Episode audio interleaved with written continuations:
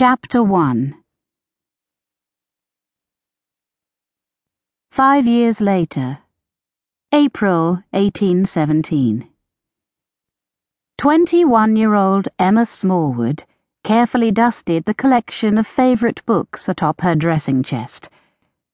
It was the one bit of housekeeping she insisted on doing herself, despite Mrs. Malloy's protestations.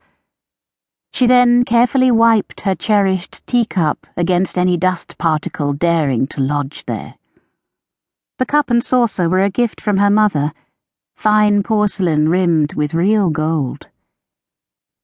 Emma set the cup and saucer back atop the leather bound volume of Sterne's A Sentimental Journey Through France and Italy.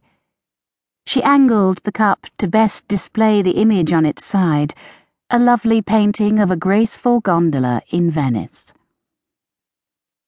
Emma had never sipped from the gold rimmed cup, but she did like to look at it. To remember her mother, gone these two years. To remember a young man who had once left roses inside it. And to imagine visiting Italy some day herself. Morning ritual finished.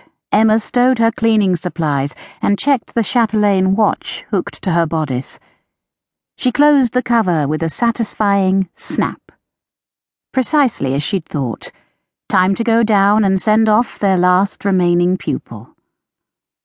Reaching the bottom of the stairs, she saw Edward Sims standing in the hall, fidgeting with his valise. He wore a smart frock coat and top hat and looked the picture of a young man ready to take on the world. All set, Mr. Sims? He turned. Yes, Miss Smallwood.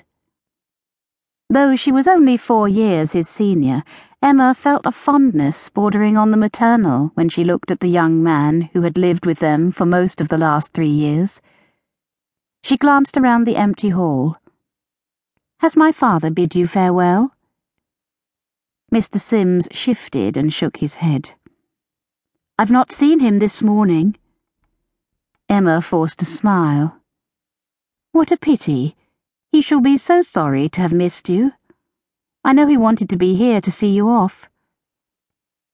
Her father ought to have been there, but no doubt he had gone to the churchyard to visit her grave. Again. Mr. Sims gave an awkward smile. Tell him goodbye for me, and thank him for everything. I shall. And I thank you especially, Miss Smallwood. I learned a great deal from you. You are very welcome, Mr. Sims. I wish you every success at university. From the front window, she watched the young man walk past the Smallwood Academy sign and down the cobbled lane feeling the wistful letdown she often felt when a pupil left them. This time all the more, since there were no new students to replace him. The house seemed suddenly quiet and empty. She wished Mr. Sims had a younger brother, six younger brothers. She sighed.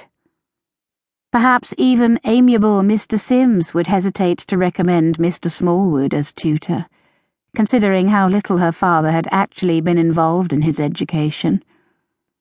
But how would they pay their cook, housekeeper, and maid, not to mention the languishing pile of bills, without more pupils? Emma walked to the desk in the family sitting room, pulled out the bound notebook she kept there, and flipped past previous lists. Books read this year.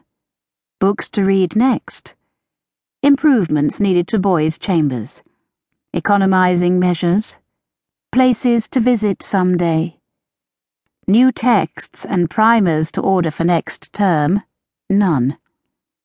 Diversions to improve Papa's moods, improvement noted, none. Pupils by year. Her pupils' lists, which had grown shorter with each passing year, included notes on each